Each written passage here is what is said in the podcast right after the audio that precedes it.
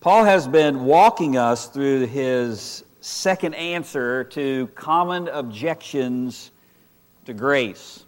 And today he's going to add uh, some additional insight as, as he applies this reality of spiritual slavery to how we grow. Last week he showed us this transformation that took place in this perfect Christian testimony. And this morning he's going to show us how we we grow and give us some insights there. And, and growth is something that, that God expects from, uh, from a true Christian. Richard Sibbes said, A barren tree is not surprising to find in the wilderness or the desert, and it's left alone. But a barren tree is surprising to find in a garden. That tree will not be left alone. It belongs in the garden, so the master dungs it and prunes it so it will bear more fruit. A barren tree can remain so. A garden tree cannot. And a Christian is a garden tree. Trials in the Christian life are, are, are that pruning.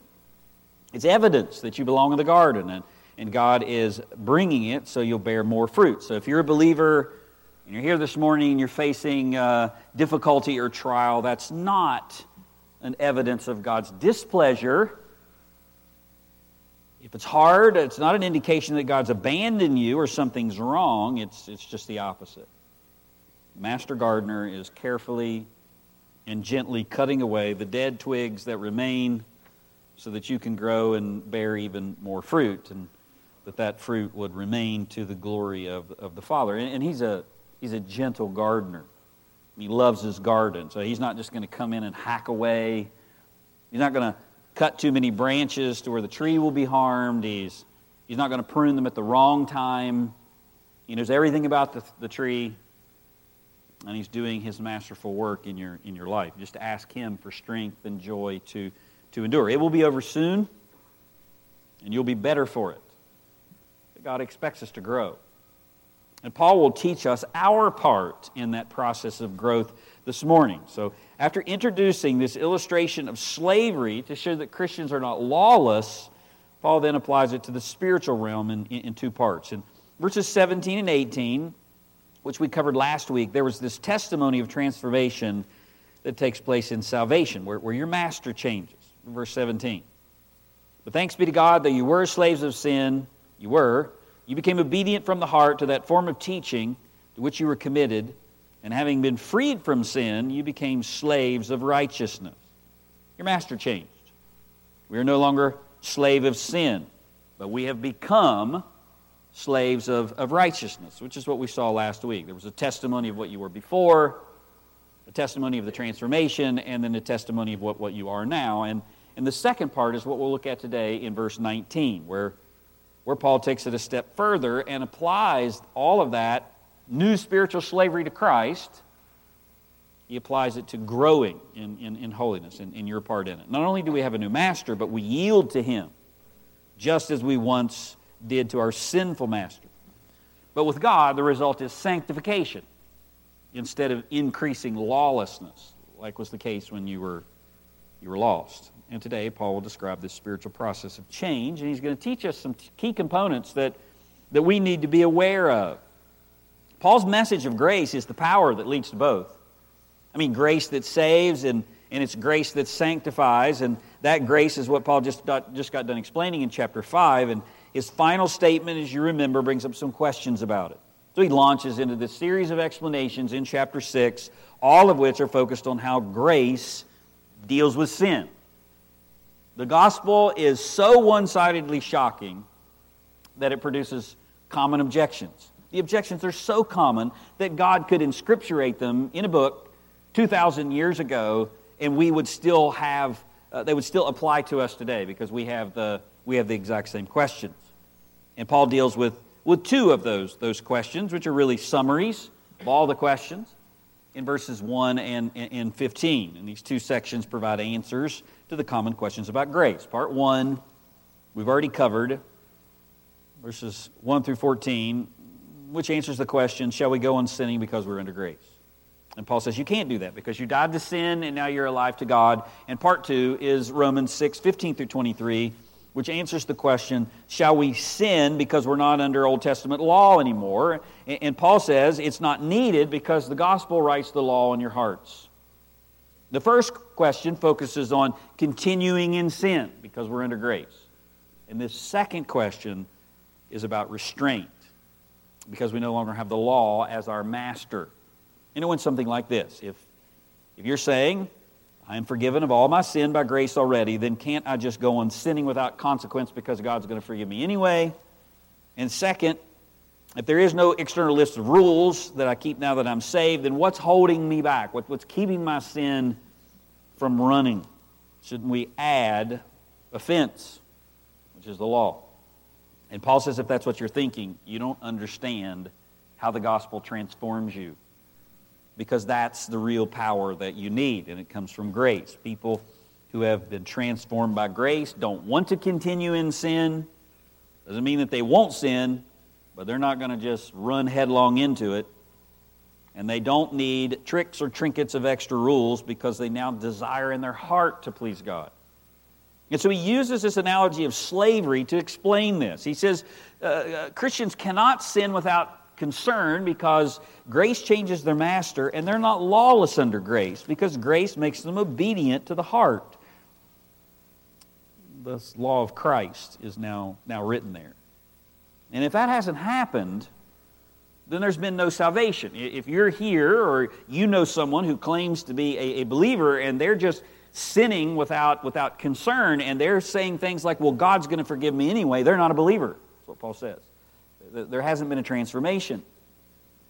And the flip side, if you need some external restraints there all the time and there's not an internal desire to do what God wants you to do that's instinctive, just as sin was once instinctive, then there hasn't been a transformation either. Remember, verses 16 through 23 is one long answer to, to this second question, and, and he gives it in three sections. Verse 16 is a general argument about slavery. Verse 16 Do you not know that when you present yourselves to someone as slaves, then verses 17 and 18 shows how that argument applies spiritually. You're either a slave of sin or a slave of Christ. Verse 19 makes an appeal in light of that, which we'll see today. And then verses 20 through 23 is contrasting the results. And this is the verses or that contains the the verse that you know well from the, the Romans Road. We said when you put it all together, there are three arguments that explain how grace operates through spiritual slavery. There's the representation of slavery, the reality of it, and the, and the results. And we've covered about half of the second one, which we'll, we'll finish that out, that out today. And by way of reminder, Paul says this first argument is in this representation of slavery. There's a question, there's an illustration, and then there's a principle that, that he wants you to get. He begins in verse 16 with an appeal to reason. Do you not know? And he uses this general principle about slavery, which the Romans knew well. I mean, most Romans, Roman Christians even, were slaves, or they interacted with slaves, or they owned slaves. And, and he repeats this word obedience twice. That's the, the part that he that he wants you to focus on. He says, You understand this, so you're asking an unreasoned question. You understand slavery, and then I, what part of it that I want you to see, though, is, is the obedience part. Not every part correlates, but obedience does. All I want you to get out of the illustration of slavery is that slaves obey their masters. That, that's my point, Paul's saying. And grace changes your relationship to God, and it changes your heart so that you now desire to obey. It doesn't produce lawless people, it produces obedient people. And that obedience produces righteous living. At the end of verse 16. Either of sin resulting in death or of obedience resulting in righteousness. I mean, Paul rightly says obedience from the heart leads to righteousness. That's a byproduct. But then he turns from a general illustration about slavery to this spiritual reality that we all experience in verses 17 through, through 19. Here's the second argument that, that he makes here about spiritual slavery. It's the reality of it. And he starts with the doctrinal side. Look at verse 17. But thanks be to God that though you were slaves of sin, you became obedient from the heart to that form of doctrine, that form of teaching to which you were committed. And having been freed from sin, you became slaves of righteousness. So after he introduces slavery as an illustration, he now applies it spiritually. He presses it down in, into the spiritual realm. He says, Everyone is a slave, either of sin or of righteousness. And he gives one of the clearest testimonies of Christianity that you can find anywhere in the Bible, which is why I say this is the doctrinal side. Paul says, Those who have been saved are slaves to Christ. And he describes this change of masters that, that the gospel brings. I mean, a Christian is a person who has undergone a transformation. Paul says, You were something, you were slaves to sin, you were hopelessly bound, but you became something new. You became obedient from the heart to a, to a doctrine that, that reshapes you, and then you lived differently. It changed your life. You became slaves of righteousness, all by the power of grace, not by the power of the law. And so God is the one who gets credit for that, which is why we thank Him first. And that's the first part of the Christian testimony. You, what you were before, you were slaves of, of sin. Thanks be to God that though you were slaves of sin. The second part is what you became. You became obedient from the heart. It's obedience, not just to an external code, but it's obedience in the heart. It's, it's inward. This is where the obedience takes place, Paul says. It's from within.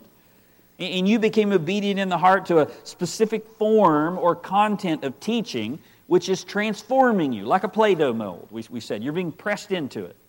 You embrace it, you embrace the Bible, and then the Bible conforms you to, to reality. And Paul says there's a specific teaching or doctrine, and it's an imprint or a mold that's conforming you into its shape. It's something that the law can never do. Paul says it's the exact opposite of what people were accusing of. You have grace.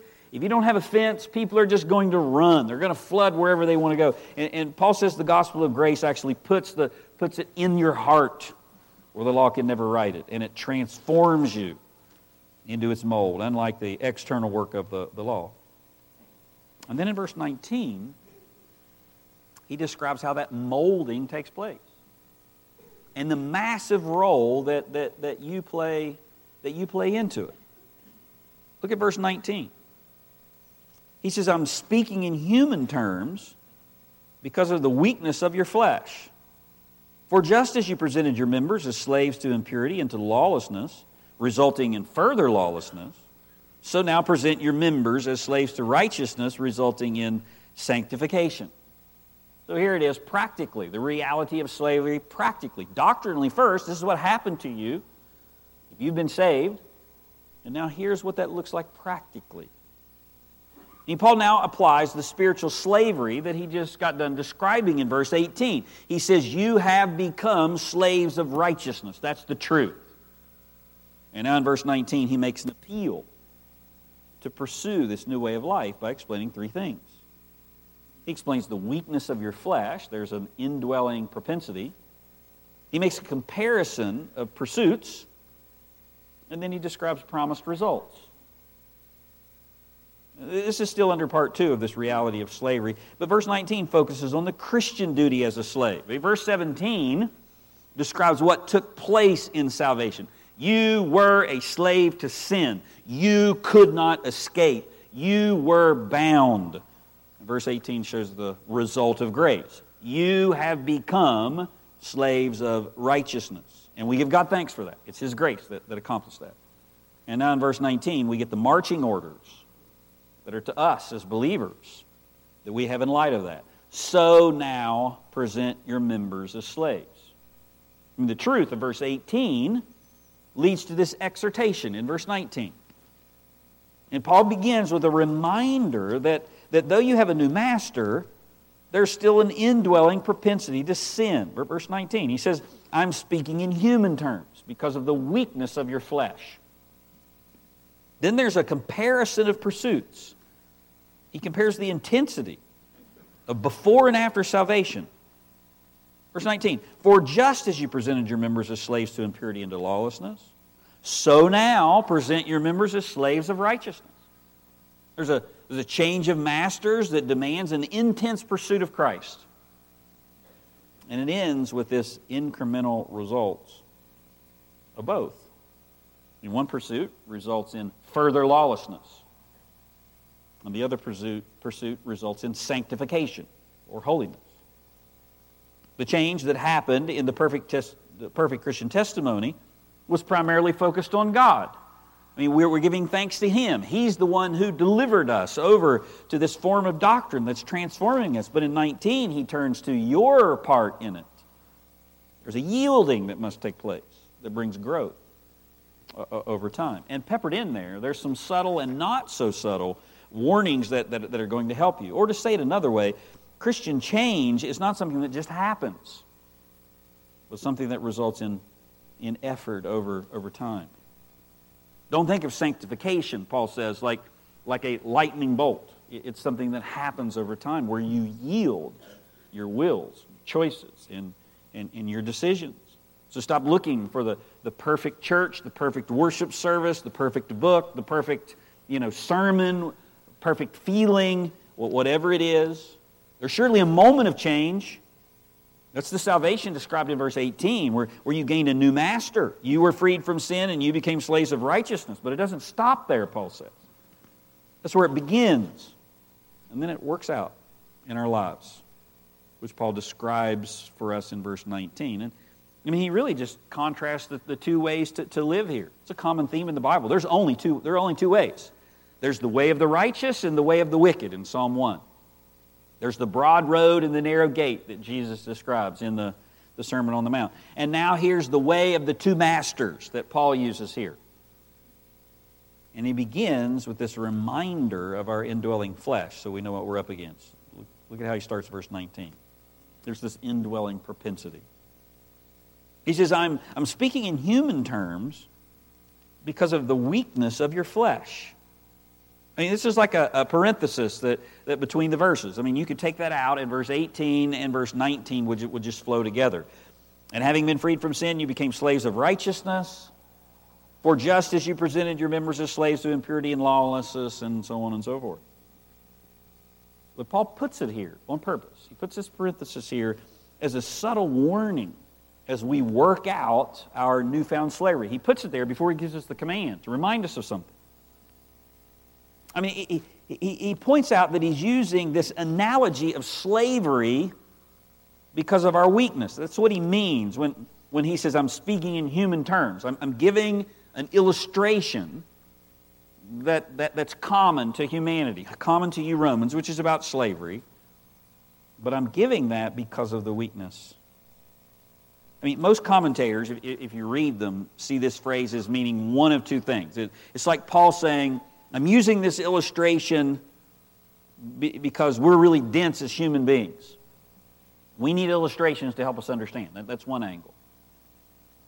The other angle is, is it's either that or he's saying, I'm using this illustration because our fallen natures hinder us from understanding, and so I have to make it plain what we are. We are slaves. And quite frankly, neither one of those answers do it, do it for me. I mean, surely that's part of what Paul means, but I don't think that's all that Paul means because of the specific phrase that he uses. I mean, it's true. He's saying, don't take the slavery illustration too far. And we talked about how we think of American slavery, that's even different from from Roman slavery. He showed us what he wanted us to focus on. Slaves obey their masters, not anything beyond that. So it's true. He's saying don't take the slavery illustration too far.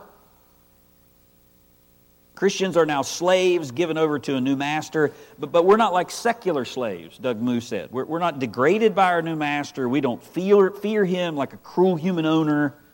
And we're not treated like arbitrary property by, by the Lord. I mean, Jesus is a kind master. He's the kind of master you want, especially after your old one. And Paul is surely doing some of that. He's not apologizing for, for using the illustration of slavery. There's some people that say that. I mean, they're saying that this, this parenthesis is like, like Paul saying, slavery is so dis- distasteful, I need to say I'm sorry for using it. It's the best I can do as a human. I mean, that doesn't hold any water at all. And we know that because he goes on two more times in this verse, even after he would then apologize by, by using the concept of, of slavery. I think there's something far more helpful going on here. And quite frankly, that's entirely obscured by, by the ESV translation, which I love. I just don't like it here. I, I don't think it's a mistake that Paul uses a specific expression. he mentions, I'm using this human illustration because of the weakness of your flesh. The ESV says because of your natural limitations. I think that obscures what Paul's saying.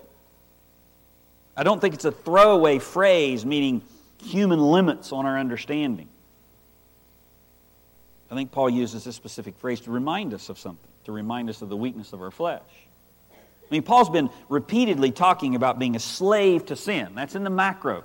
We're slaves to, to sin. In verse 16, either of uh, sin resulting in death, or 17, thanks be to God that though you were slaves of sin. Verse 18, having been freed from sin. But here in verse 19, he zooms in on yielding our members again. So the macro, you're slaves of sin. And now he starts talking about yielding our members, making individual choices our minds, our wills, our eyes, our hands. Verse 19 For just as you presented your members as slaves to impurity, so now present your members. Now, now he's down in the weeds. The last time he did this, he reminded us that there's still lurking a danger that you must fight against. Remember, there are two questions here, and they're parallel. So the first part, through verse 14, and the second part, 15 and beyond. Look back uh, how Paul, Paul zooms in on the weeds here in verses 12 and 13 when he answers the first question. Look at verse 12. Therefore, do not let sin reign in your mortal body so that you may obey its lusts. And do not go on presenting the members of your body to sin as instruments of unrighteousness, but present yourself to God as those alive from the, from the dead. I mean, Paul has been saying you've been freed from sin's tyranny. And we said when we got to verse 12, he said, What do you mean, Paul? Why would we obey lusts uh, of our mortal bodies? Why do we need to worry about that? I mean, we've been, we've been set free. And Paul says, You have. You have a new master, but, but there's still something lurking in the weeds that you need to be aware of when you're presenting your, your members. So here, once again, he says, Let me remind you that the way you've been freed from sin's tyranny, sin's slavery, sin still has a voice. There's still weakness in your flesh. He's reminding us of what, what remains even after this, this perfect Christian testimony, even after, after the transformation. And it's what you have to fight against.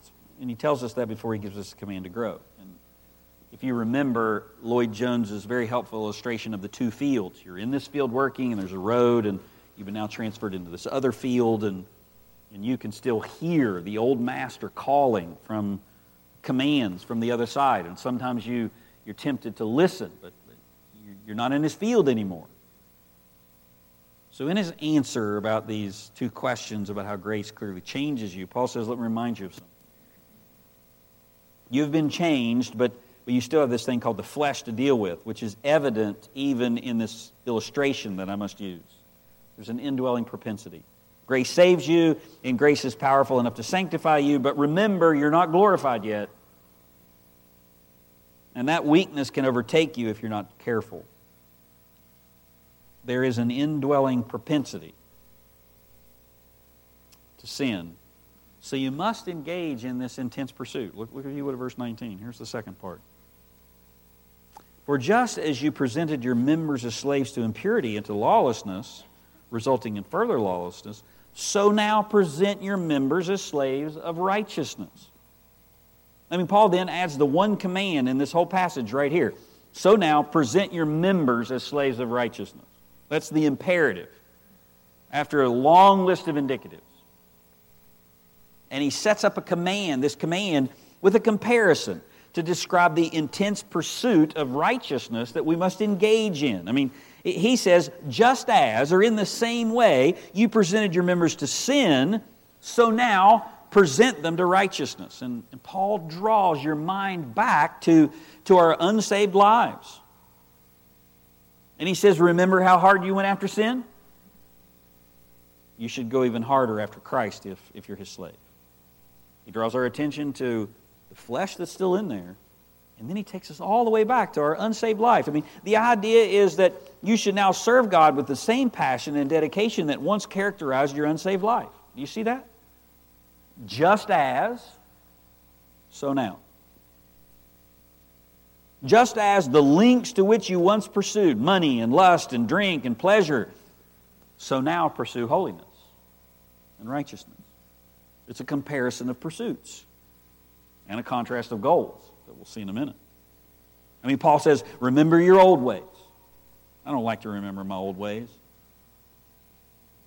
The Bible says, Forgetting those things which are behind. But there is some profit to remembering.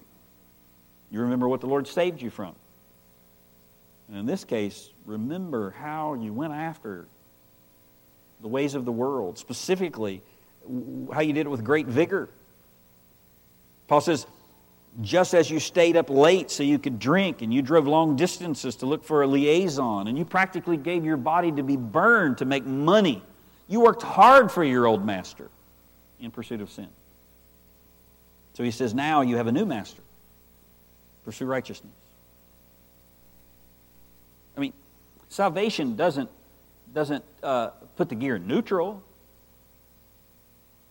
There's a command that's here. It surely shouldn't be with less vigor. It shouldn't be a dispassionate pursuit of Christ. And there's clearly a different target now. I mean, Paul zooms in on the, on the specific aims of both lives. He talks about this intense pursuit, and then he talks about the, the aim. Your unsaved life ran toward a target, and he mentions it here. I'm speaking in human terms. Because of the weakness of your flesh, for just as you presented your members as slaves to impurity and to lawlessness, he says, or uncleanness, which in Paul's writing is, a, is an allusion to sexual sin, and lawlessness, which is sinful behavior. That's what you went after. Tom Schreiner said together it denotes a, a life of disillusion, a life that has no boundaries. You just did whatever you wanted to do. And the result of presenting your members or handing yourself over to these things was a life characterized by sin and transgression of God's moral law. But on this side of salvation, there must be a handing over of your members to righteousness. I mean, he uses the same word here. Just as you presented your members, so now present your members. Presenting in both cases is a word of the will, it's a word of choice of intention. Just as the slavery to sin is not apart from your, from your will, neither is submission to God. I mean, unsaved people don't sin against their wills. It's like, oh, please, oh, please, don't make me pop the top on that beer. No, no, no, I don't want to, I don't want to be immoral. It's the way, not the way unsaved people lived or live. They desire it. They freely pursue it. It doesn't mean they always like the results. I mean, the results, say, our, Paul says, our uncleanness, physically, conscience, and, and lawlessness brings its consequences. Your mother was right. Nothing good ever happened after dark, after midnight. An addict may, may want to be free from his sin, but, but because he's a slave, the desire for it is greater than the desire to be free. So he goes back to the gut pile over and over and over. Ed Welch calls it the banquet in the grave comes from Proverbs 7:27 speaking of the adulterous woman. Her house is the way to Sheol. Her house is the way to the grave, going down to the chambers of death. And you remember Proverbs 7, the, the guy's just moving along, just being drawn right into it, and he's being drawn right into the grave. I mean, a sinner loves and hates their master. And Paul says only God can liberate you from that situation. Only He can break sin's draw and plant new desires in you. But Paul says that is what God has done for you by grace. So if you look at your Christian life right now and you're doing less for God than you did for sin, this is a wake up call to say you need to make some changes. This is just like the parable of the unrighteous steward that Jesus gives in Luke 16. You remember that, that odd parable about a man who's unrighteous that's, that's praised, seems to be praised by the, by, by the Lord? It's the one about the man who is about to lose his job for being a poor steward, so he goes and he, he fudges the books. Luke 16. He finds out he's about to be, to be fired, and the manager says to himself, the guy who's about to be fired says to himself, What shall I do? since my master is taking the, the management away from me. I'm not strong enough to dig, and I'm ashamed to beg. I know what I shall do, so that I may be removed, so that when I am removed from the management, people will welcome me into their homes. He comes up with a plan, a scheme. He's like he has power of attorney. So he rushes around and he settles all of his master's debts for less money. And the master who's about to fire him is a worldly man himself, and he saw the shrewdness of it. And he was impressed. Look at what the master says, verses 6 to verses 8 and 9. And his master praised, and here's the key word, the unrighteous manager. Why? because he acted shrewdly. And now here is the Lord's point of the parable. Why did Jesus give this parable about a, about a wicked man doing this? His point is for the sons of this age are more shrewd in relation to their own kind than the sons of light. And I say to you, make friends for yourself by the means of the wealth of, wealth of unrighteousness, so that when it fails, they will receive you into the eternal dwellings. Sons of this age, sons of light, world, eternal dwellings. I mean, Jesus is not praising a guy for cooking the books, right? He is saying unsaved people spend more time and energy pursuing things that perish than believers do with things that will never fade away. And that shouldn't be the case. That's what Jesus is saying. Put forth the same effort. Don't be cooking books. But understand what's at stake and go after it. That's what Paul's saying here. Just as you presented your, your members as slaves to impurity and lawlessness, so now present your members as slaves to righteousness. I mean, in sanctification, God is responsible for it, but there's a means by which it happens, which begins with your effort.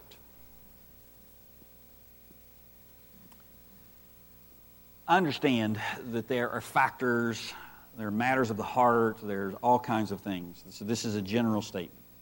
May not apply to you. But can I just cut to the chase and, and say something that may sting? You may not be growing because you're spiritually lazy. What's this verse saying? if you're not pursuing God, then don't blame Him if there's little fruit.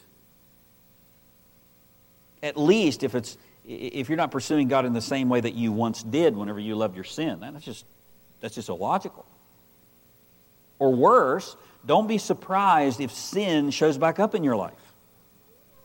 That's why he starts with this reminder of the weakness that remains. I mean, a Christian who does not yield and pursue with intensity has massive potential, but he has the warmth of an unlit fire. You have all the parts. You've got the wood and the paper and the match. But if you don't yield yourself and obey, you never touch the match to the paper, and so there's no ignition, so there's no heat. You ever been to the ER? I think we mentioned this the other day. In the ER, when they ask you that crazy question, you know, on a scale of 1 to 10, how bad is the pain? And you say, well, that's enough for me to be right here, right now, rather than at home, because this is not where I want to be. So, how hard are you, you pursuing the things of the Lord? On a scale of 1 to 10, what's your throttle set on? I mean, frankly, there are a lot of Christian lives that are wasted because the motor is set on idle. And Paul says it wasn't set on idle whenever you were a sinner. You, you didn't say, well, I, I've got to sleep in on Sunday, or I got to have family time on Sunday night, or whatever it is that, that you're saying. As a Christian, you, you have something to obey. You, you yield to it. And when you do, it brings forth fruit. Look at verse 19. For just as you presented your members as slaves to impurity and to lawlessness, resulting in further lawlessness, so now present your members as slaves to unrighteousness, resulting in sanctification. After having us compare our pursuits, he reminds us of the results. And by doing so, he emphasizes this incremental process of change. I mean, one results in further lawlessness, and the other results in sanctification. You see that? I mean, just like there's a process of corruption and degeneration when you were unsaved, where sin increased, uncleanness, lawlessness, leading to further lawlessness, there's also a process of sanctification leading to ever increasing conformity to Christ. Growth doesn't happen overnight. There are many matters that can affect it, but, but the big picture Paul gives here is simple. He says, Sin begets sin, and righteousness brings about sanctification. That's what he says in verse 19, resulting in further lawlessness. You habitually yielded to uncleanness and lawlessness, which resulted in more lawlessness. He says, One sin led to another sin, which led to a bigger one, and, and so on. Have you ever wondered how someone ends up so deep in sin? Paul says they don't start out that way. They yield to one desire and then another, and then they go down the road to a place so deep that, that, that they've drowned and they're, they've shipwrecked their life. Or even as Christians. How do people start out by, by just just drifting away, and then they end up walking away from their spouse. And Paul says the answer is right here. Obeying the flesh produces more lawlessness. Sin leads to more sin. It progresses in depth. You need greater sin to give you the same thrill that you got from the, from the first one. And on the flip side, sanctification works the same way. It's an incremental process as well, which the Bible calls sanctification the end of verse 19. So now present your members as slaves of righteousness, resulting in sanctification. And you and I know the first part of that well because it's what we once lived whenever we were, we were lost. We were slaves of sin and we followed our own desires. That led to wicked deeds, which led to more sin. But now that you're a Christian, you yield yourself to Christ as his slaves. And yielding to him produces more and more righteousness, leading to sanctification. It's a description of how you progress in, in both. It's like walking out into a lake. There's a gradual slope that leads from shallow to deep water. When you first get saved, you're, you're, you're, in, you're in the ankle deep water. You're just happy to be clean, splashing around in it. That's one. Nothing wrong with that. But then you should move on till you get out to your neck and then over your head and you learn to swim you've been saved for a long period of time and you're still splashing around behind the rope in the, in the kiddie section, Paul's saying, you need to go farther. You get the other way, the same way. You start ankle deep and you end up over your head. Impurity and lawlessness means, leads to more lawlessness. I mean, Paul just reminded us in verses 17 and 18 that sin once had you so far from the shore that you could not swim back without somebody rescuing you. And then he says, Thanks be to God that you were rescued by the Lord Jesus Christ, and now that you're, that you're living for him, you put forth effort. And remember, growing means following a similar process in the opposite direction, but with greater intensity than your unsaved, uh, than your unsaved life because there's a greater target that you're aiming at. You know what this is here to tell us? It's here to tell us that there are no magic tricks in growth. You yield your members decision by decision to the Lord, and that brings about sanctification. You don't start mature. You start like a small seed, which grows into a sapling and then grows into a tree. But if growth stops, he warns us in this very first point if your heart sets idle long enough, then, as Richard Sibbes says, the devil has a bellow full of air to blow on the seeds of the flesh to stir them up. The stuff that's still in there, that some of which you have even forgotten about. It's like John Piper's illustration of the, of the science project and the beaker. You remember in high school in chemistry class, you, you mix the, the, the, the, mud and the water together and you, you shook the beaker up and, and it was all milky and cloudy and you left on Friday and you came back in on Monday and there was clear water and there was sediment in the bottom of the, of the beaker. Paul says that's like your heart. Sediment's down in there. Don't forget, there's mud at the bottom of the well. You, you, can, you can stir that up. Piper says God sometimes does that. He comes along and bumps our beaker and stirs the sediment up to reveal to us what's in our heart. You sang about that in the song. So that God can remove it.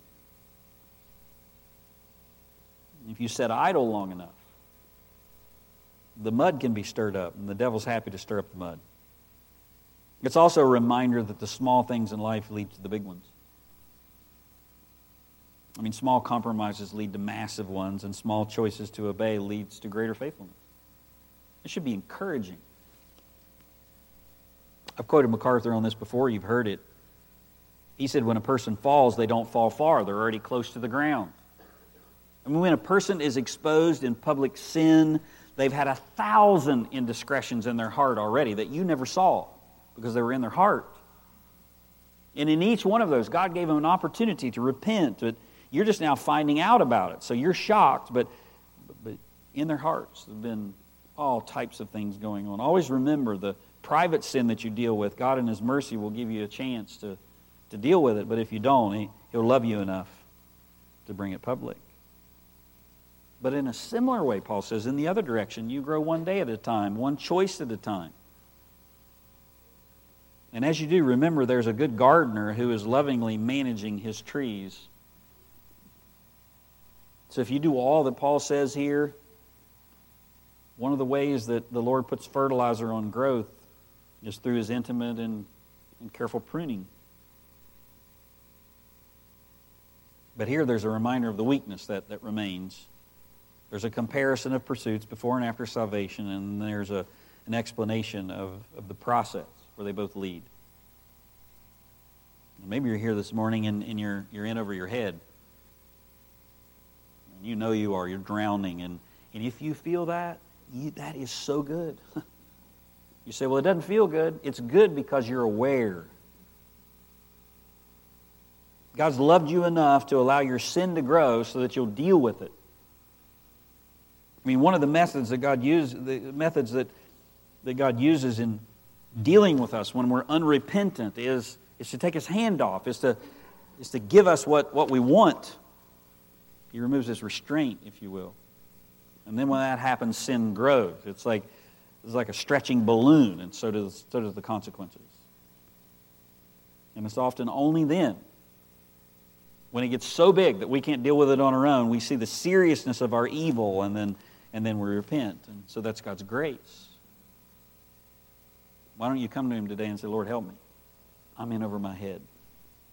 He'll help you. He's a good gardener. He really is. And if you're being faithful, you're doing these things that are here, Paul says, don't grow weary in well doing. It will result in sanctification, but that takes time. But it starts with choice to yield. And then it looks like every day you're just yielding your members to, to the Lord over and over and over and, and over. If you ever get discouraged in your Christian life, you, you, you say you look at today and you say, I, I can't really say I've done anything for the Lord, then, then go back a little farther, take a week. You say, I, I, can't, I can't really see that I've done anything for the Lord. Go back a little farther and take a month.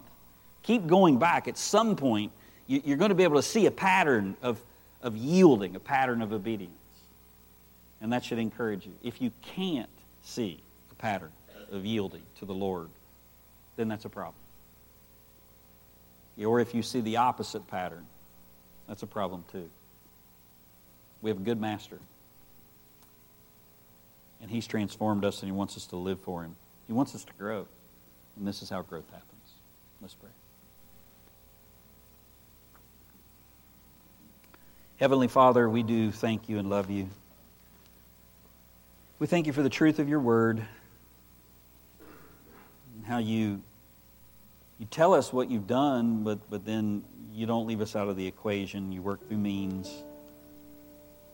And I am so thankful, Lord, that you, you've done that through a gospel of grace.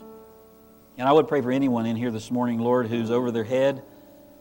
Oh, Lord, I pray that they would it would take the, the life preserver that, that you, you happily fling to them. And I pray you to encourage every Christian in the fight. In Jesus' name, amen.